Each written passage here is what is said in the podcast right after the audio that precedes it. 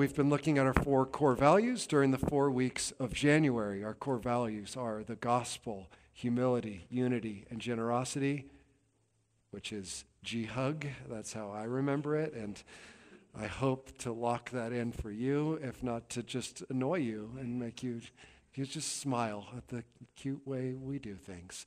So we've taken these four values and we've matched them to the four chapters of Colossians. Chapter 1 is very overtly about the gospel and about the news about Jesus, who he is. Chapter 2 is very much about humility and what it means to grow in humility.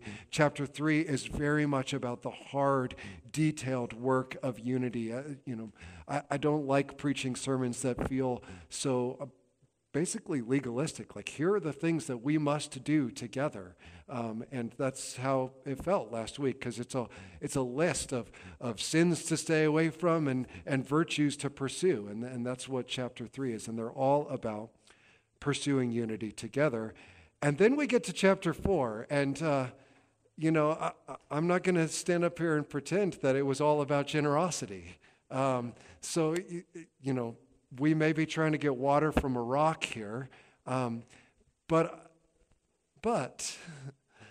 I want to make this claim that these four values, they are broad enough in terms of the life with Christ that you can sort of shine a light with this lens on any passage of Scripture and learn something about these four different ideas because they are so broad. So we're going to perhaps reach a little bit, and I'm not trying to teach bad biblical interpretation practices here or anything like that, but if we are looking for something about generosity, I want to make the claim today that there's a lot we end up seeing. Consider what we believe about generosity in this place.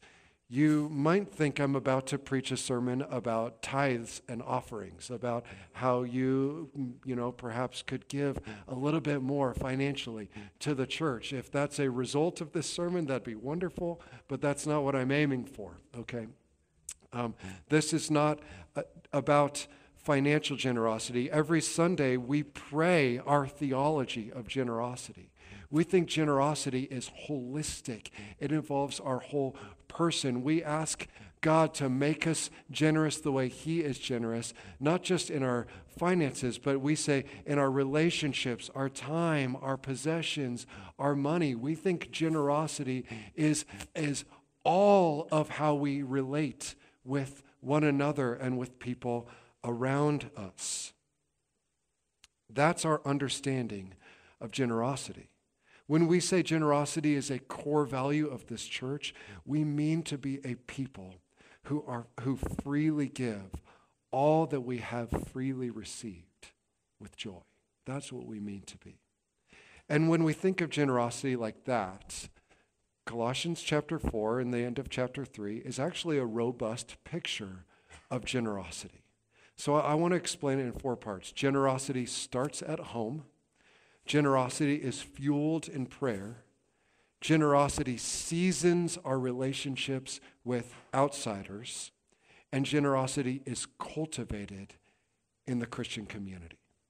It starts at home. It's fueled in prayer. It seasons our relationships with outsiders. And it's cultivated in the Christian community. So generosity starts at home. Obviously, the very beginning of this was a call to, whatever we do in word or deed, do it all in the name of the Lord Jesus, giving thanks to God the Father. I wanted to include that because I think that is meant to inform that list of guidance to these three different sets of people. Notice that there were six types of people listed: wives and husbands, children and fathers, slaves and masters. So they come in pairs. They're the groups that are connected with each other. And it can feel foreign. It can feel traditional, especially when we get to the stuff about slaves and masters. It can feel a little bit scandalous. What's going on here? Why isn't Paul saying, "Masters, set your slaves free"? We'll get to that. Generosity starts at home. This type of section in an ancient letter is called a household code. And it was fairly common for a philosopher or a teacher or a religious leader to give a household code, a way that people should relate with one another inside of this particular way of thinking about the world. So Paul's household code isn't that radical. It's not that strange, except for a few things, and we will highlight that. I want you to notice that Paul addresses both the people in power and the people who are underneath their power, who are subservient, culturally speaking. And he addresses the weaker party first. And that is strange. That's scandalous, that he would talk to those groups first. He addresses the less powerful before the powerful. There are probably many reasons for this, but the most likely is that the less powerful group is the majority of the church in Colossae. In fact, the less powerful group is the majority of the church anywhere in the Roman Empire. This news about Jesus is spreading, and it's not spreading to the rich and powerful and comfortable first.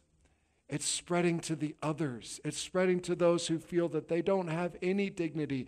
They don't have any rights. They don't have any freedom. And so this church in Colossae, this gathering of people, is likely majority those who are wives and children and slaves. And they have experienced something in the Christian community as they spend time with each other and do all of the virtues that we talked about last week, showing mercy and kindness and grace and forgiveness and forbearance to one another. As they are doing those things with one another, they are experiencing a type of dignity and freedom that is like eye-opening. Like, oh my gosh, people can treat me like this? And Paul is making an assumption here that a lot of the people in that community are going home to households that do not recognize one another with the same dignity. He's making an assumption that they've come together in Christ, they've experienced freedom, and now the first place that they bring that is back to their household. And so whether they're wives or husbands, whether they're children or parents, whether they're slaves or masters, they have to enter back into a world that thinks of people very differently. And Paul says, you can bring the freedom you've experienced in Christ into that relationship, but you're going to do it in a sneaky way, because the way you're going to do it is going to generously show what the grace of Christ is like. These people who have a God-given, Christ-restored agency get to follow the way of Jesus and enter back into a broken world, enter back in humbly serving in a broken world to show what God is like. That's what we pray in our generosity prayer. We want to show the world what He is like. We want to treat others as God has treated us. What does this mean for generosity? Generosity can be expressed no matter where you are in terms of power, privilege, and possessions. That's what it means. Generosity means treating others, no matter who they are, as you would want to be treated. It means treating others as God has treated us.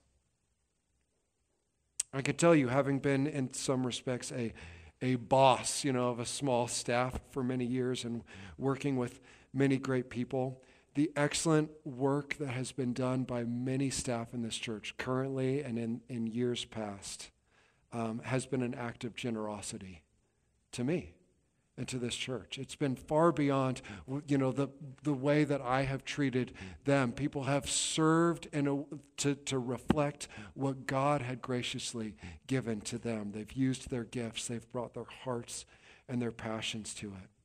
It's been an act of generosity, not the result of some brilliant leadership on my part. I think we all have opportunity to do that.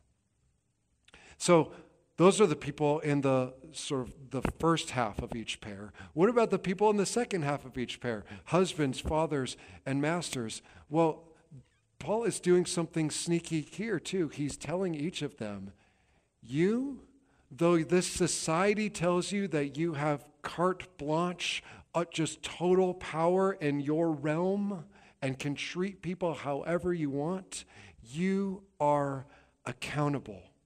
You are slaves of the one true master, and therefore you better consider his response to the way you exercise authority.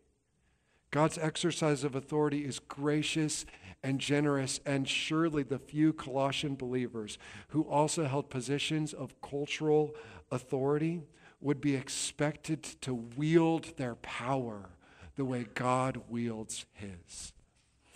Humbly, graciously, generously. Let me give you an example. The first one of these is husbands and wives. And it sounds like wives get a real specific thing, like you have to submit to your husband in everything. And then it sounds like husbands just have sort of a generic thing, like, oh yeah, and husbands love your wives, you know. But that's because the English is not helpful there. You know, the word love in English, it's just so broad. It can mean something really big and wonderful, and it can also mean that you prefer hot dogs over hamburgers, right? Like we use it so broadly. But what Paul is talking about here is a type of love that is not about desire, it's not about friendship, and it's not about preference. He's using the word for love that he uses for how Jesus loves us. It's the word agape. It's the word that means to sacrifice for. When he uses this word to husbands, he is saying, hey, first he says, wives, all right, you need to, you know, submit to your husbands. Husbands, you must lay down your lives for your wives. Lay down your lives for them.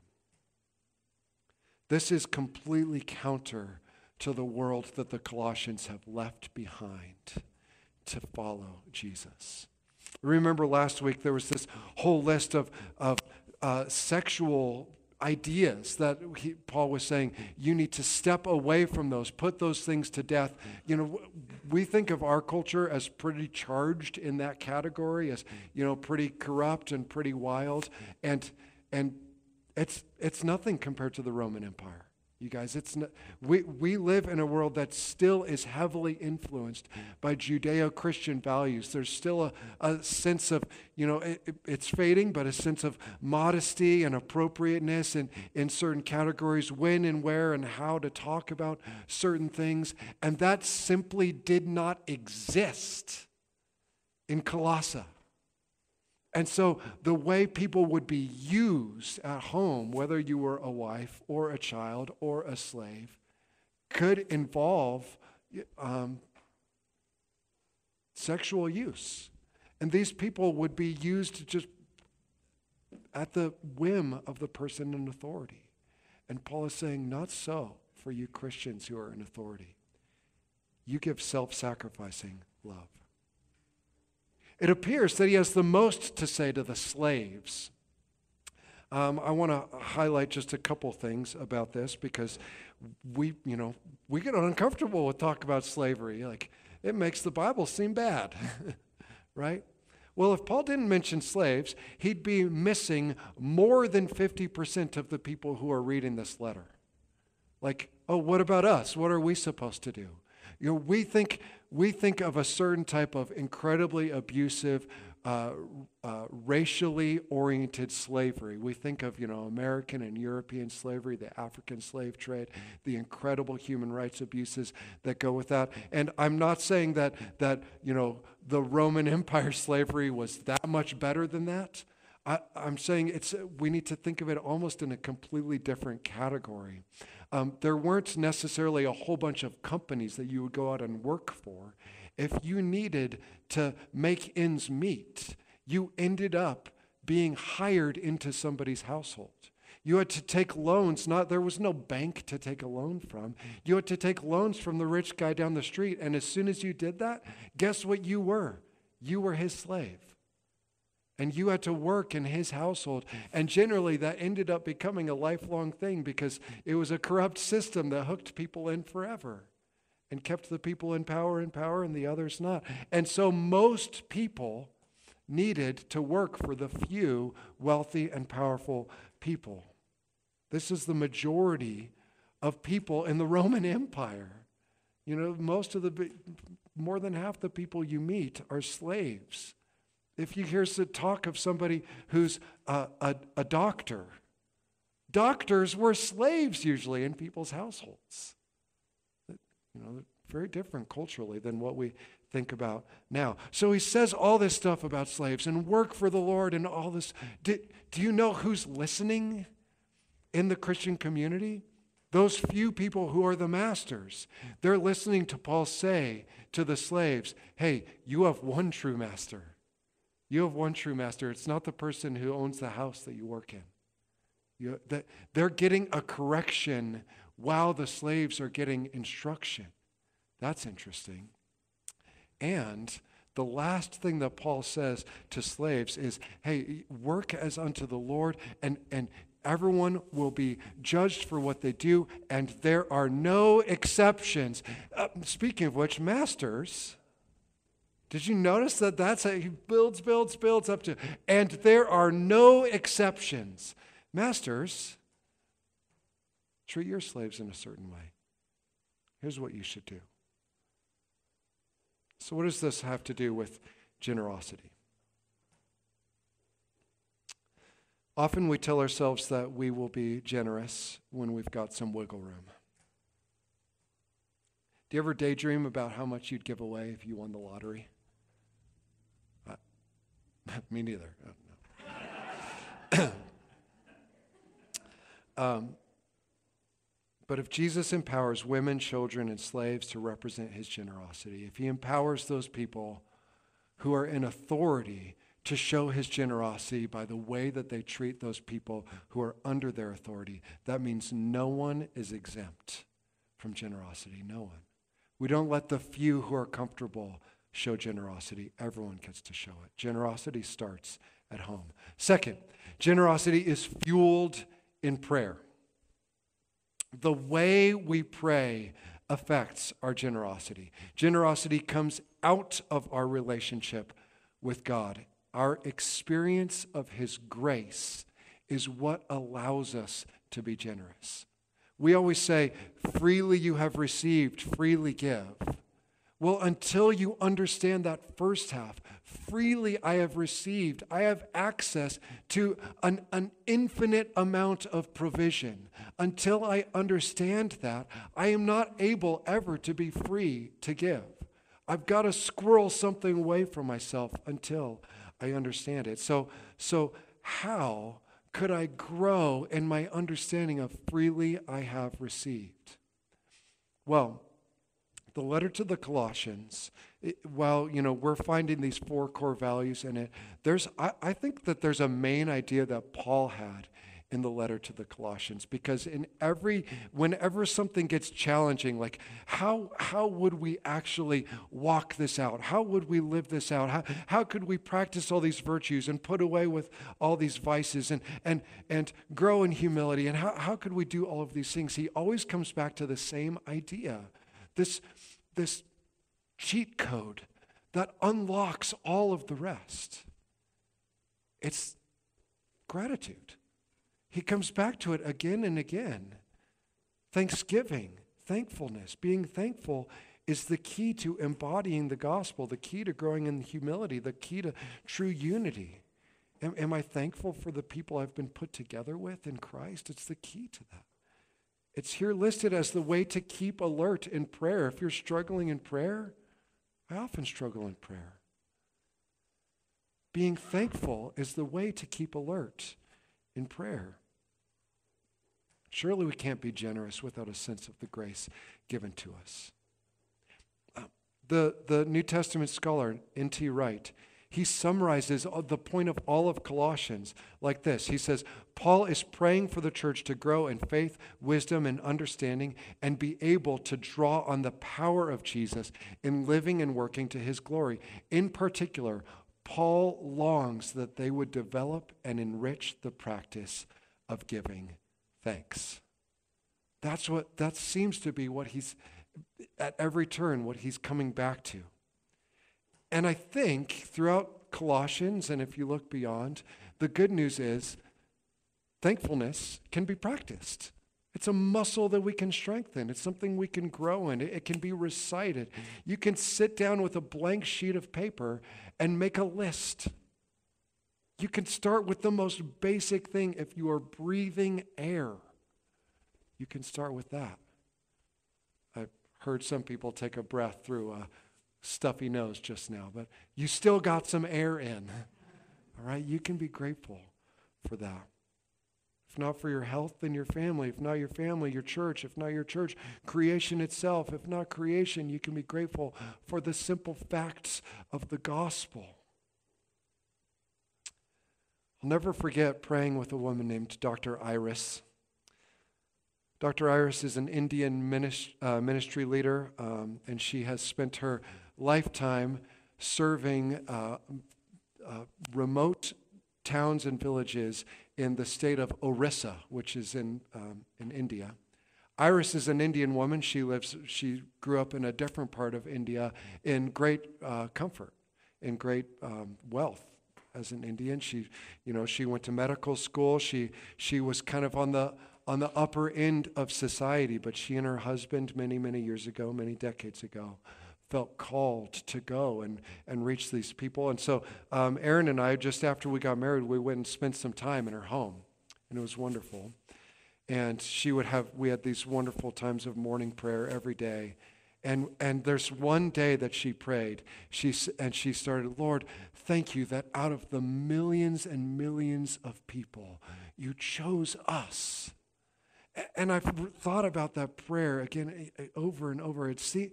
You could take it like, wow, what about all those millions of people that he hasn't chosen? But then I think about Iris's life, and I think about how she, India, now the most populous nation on earth. I mean, it's so crowded everywhere. I talk about remote villages. Don't think of just a few people running. It's like packed. The streets are packed everywhere you go. And what she sees everywhere she goes is people who are living in all sorts of darkness, people who are worshiping the Hindu pantheon of gods and treating people with utter contempt. And there's all sorts of economic situations and all sorts of ethnic difficulties, and my goodness, she lives amongst that, and she's not like, holding on to the fact that she has found Jesus and she has this treasure. She is sacrificing her life to share it with other people, but it all starts for her with thank you that for some reason you chose us out of millions and millions of people. For her, that was the beginning of her work. It was her gratitude there. Thanksgiving can be practiced in surprising circumstances. Gosh, I found this quote this week, and I don't know if you've heard of this commentator, Matthew Henry. His commentaries are free. If you Google Matthew Henry commentaries, he's an 18th century Bible scholar, a pastor, and wrote commentaries on every book of the Bible. And he was robbed. Matthew Henry was robbed. And after being robbed, this was found in his diary. "Let me be thankful first because I was never robbed before. Second, although they took my purse, they did not take my life. Third, because although they took my all, it was not much. And fourth, because it was I who was robbed and not someone else." How do you get there? I mean, to live with that like he has just been robbed and he's finding something to be thankful for in the burglary. Guys, generosity implies a hope-powered sacrifice. It means we can give of ourselves because we believe that our needs are taken care of. I'm able to give generously when I realized I have received generously. If I trust that my inheritance is taken care of, that God knows and will meet my needs, I do not need to squirrel away every last nickel to protect myself. If I deeply, truly trust that my needs are met, then the resources I have access to can be available to you and to my neighbors and to others. All right, that's the second point. The third and fourth go more quickly, I promise. Third, generosity seasons our connection with outsiders. The way that we conduct ourselves to outsiders could be categorized as generosity. The instructions about outsiders are simple, and at the end of this letter he says, conduct yourselves with wisdom, making the most of the opportunities, and let your speech be gracious, seasoned with salt, so you know how to answer. Wisdom and speech. Wisdom and speech. Opportunities and answers. So what is wisdom in Paul's conception? Is it being shrewd with outsiders? You know, is it knowing how to work the angles and get ahead? Is that what he means when he's talking about wisdom? I think we need his reflection on wisdom from another letter that he wrote probably around the same time as Colossians, maybe a couple years before. This is 1 Corinthians. He says this in that letter. He says, the message about the cross is foolishness to those who are perishing. We preach Christ crucified, a stumbling block to Jews and foolishness to the Greeks. You see, wisdom for Paul has been redefined. Christ-like wisdom is sacrificing for the sake of others. That's the call. So when he's saying, let your conduct with outsiders be guided by wisdom, that's what he's talking about. If Paul's instructions to households were guidance for those who may have been zealous for their newfound freedom in Christ, his instructions for us in the public sphere is also guidance for how to use the grace that's been given to us. The word gracious here, it's not a generic word for being kind. He's not saying, oh, but just be gracious. That means be nice. No, he's saying, let the grace that you've experienced flow through you to outsiders. That's the salt, the thing that triggers people's true hunger and thirst for the life that is really life.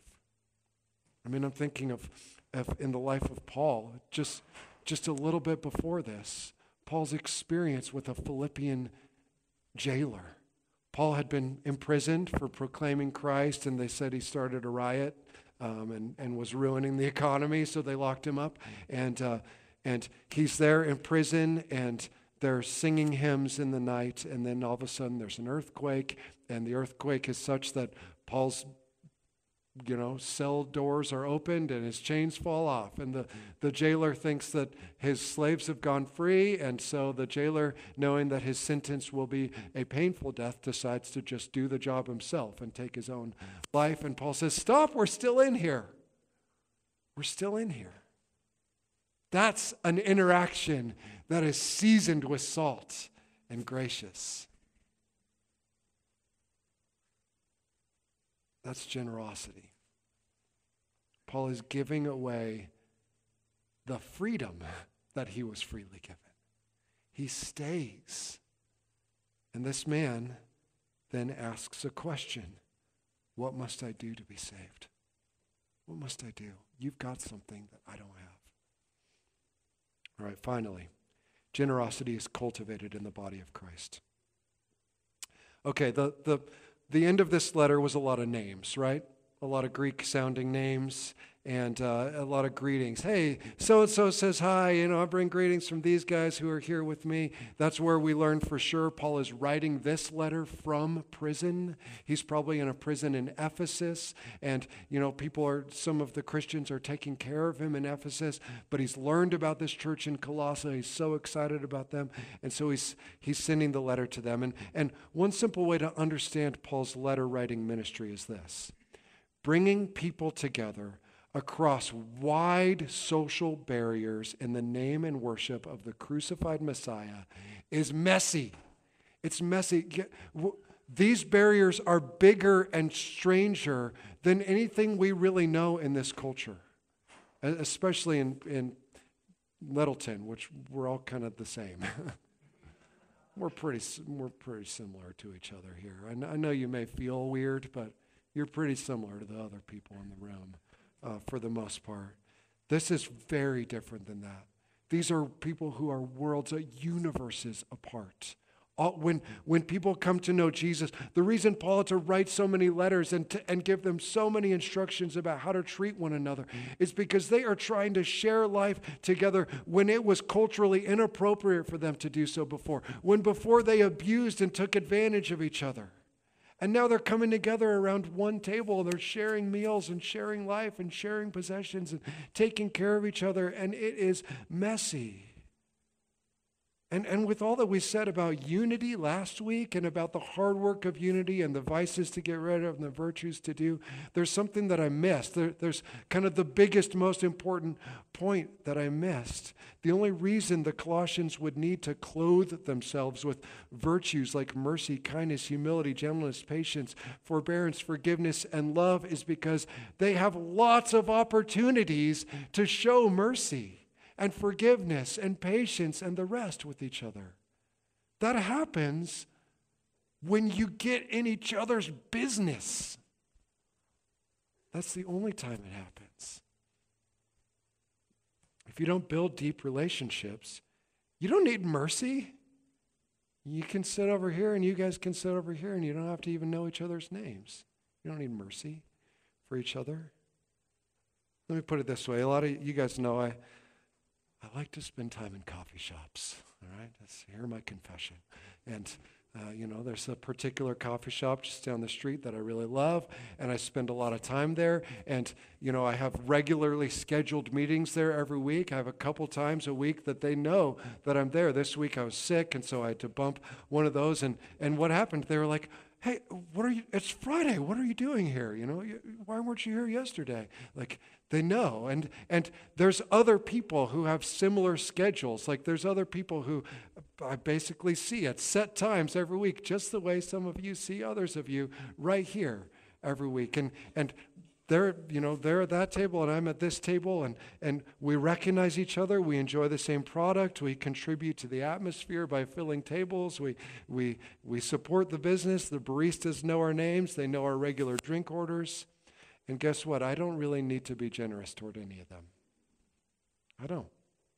I do know some of their names, but they're there. They're enjoying their thing. I'm here. I'm enjoying my thing. We're both happy that the coffee shop exists. Maybe sometimes I need to get over it if they're sitting at my favorite table or if they're being too loud. But I can keep being in the same space with those people over and over again and never need to be generous to them. The letter to the Colossians wouldn't make sense if it was sent to the regulars at Lost or Bean Foster's. It wouldn't. Let me ask you a question. Are your relationships with the people in this room more like a coffee shop or the community at Colossae that needed this letter, where we need these virtues to endure? In Colossae, people from radically different backgrounds were sharing their life and their mission together.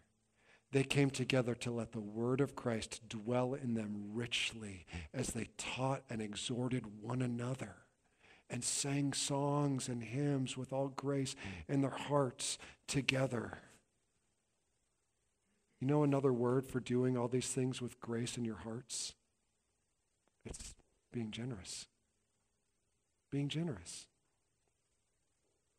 At the very end of the letter, there's one final greeting, and it sounds different than all the others. I just chuckled at it when I was studying it, like, hey, so-and-so says hi, and say hi to so-and-so, please say hi to so-and-so, and yeah, it's all great, we love you, it's great, great, great. And tell Archippus to finish his work. Like, what? Archippus is like standing in the corner while they're reading the letter, like, okay, poor guy. We don't know who Archippus is or what work he had to do. Finish the ministry you received in the Lord. Maybe he's the local pastor, and Paul's like, hey, you've got a job to do. But we do know that each of us have received a ministry in the Lord. If you are in Christ, Your ministry is to freely give what you have freely received. Your ministry is to give of your relationships, your time, your possessions, and money for the well-being of one another, to show the world what God is like. We're a small church in Littleton, but friends, this small group of people has incredible economic and relational leverage. We could move the world by the way we show generosity. You are Archippus. Tell Archippus to finish the ministry that he received in the Lord. Friends, as you discover what has been given to you in the Lord, as you grow in thankfulness, God will empower you to give of yourself more and more radically for the sake of his glory and his kingdom and people's good. And I can't wait to see what he does through you. I've seen so much of it already. It's been so beautiful for these last 20 years. And I can't wait to see what he does next, because I think that's huge things. And it all starts at this table. We don't have any system aside from, kind of lining up. And there's some people who, some people who jump up first, others who come slowly. But there's no one who is, allowed to come first and supposed to come last. And there's nothing like that. We don't give out the big pieces to you based on, the size of your tithe. Right? We all come to the one table together and experience the grace of Jesus together. As we eat this bread and drink this cup, we are tasting what he has done for us, that he laid down his life for us. And it is supposed to fuel us and empower us to lay down our lives for one another. That's the call. Let's pray. Father, thank you. Thank you for what you've given to us. Thank you for this church, Lord. Thank you for Bethany E. Free and the work that they've done to get us back into this room so quickly. And thank you for the people that you've called into this place. And thank you for the kids that we hear coming in and Lord, the life that they add to this community. And thank you for the unique perspectives and insights and gifts that you've filled this room with.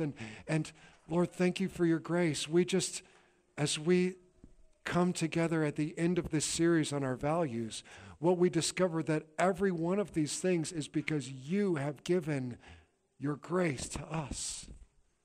And we just respond. We just say thank you. And it looks like humility. It looks like unity. It looks like generosity. So Lord, as we come to this table, we come empty-handed. We pay nothing for this bread and this wine.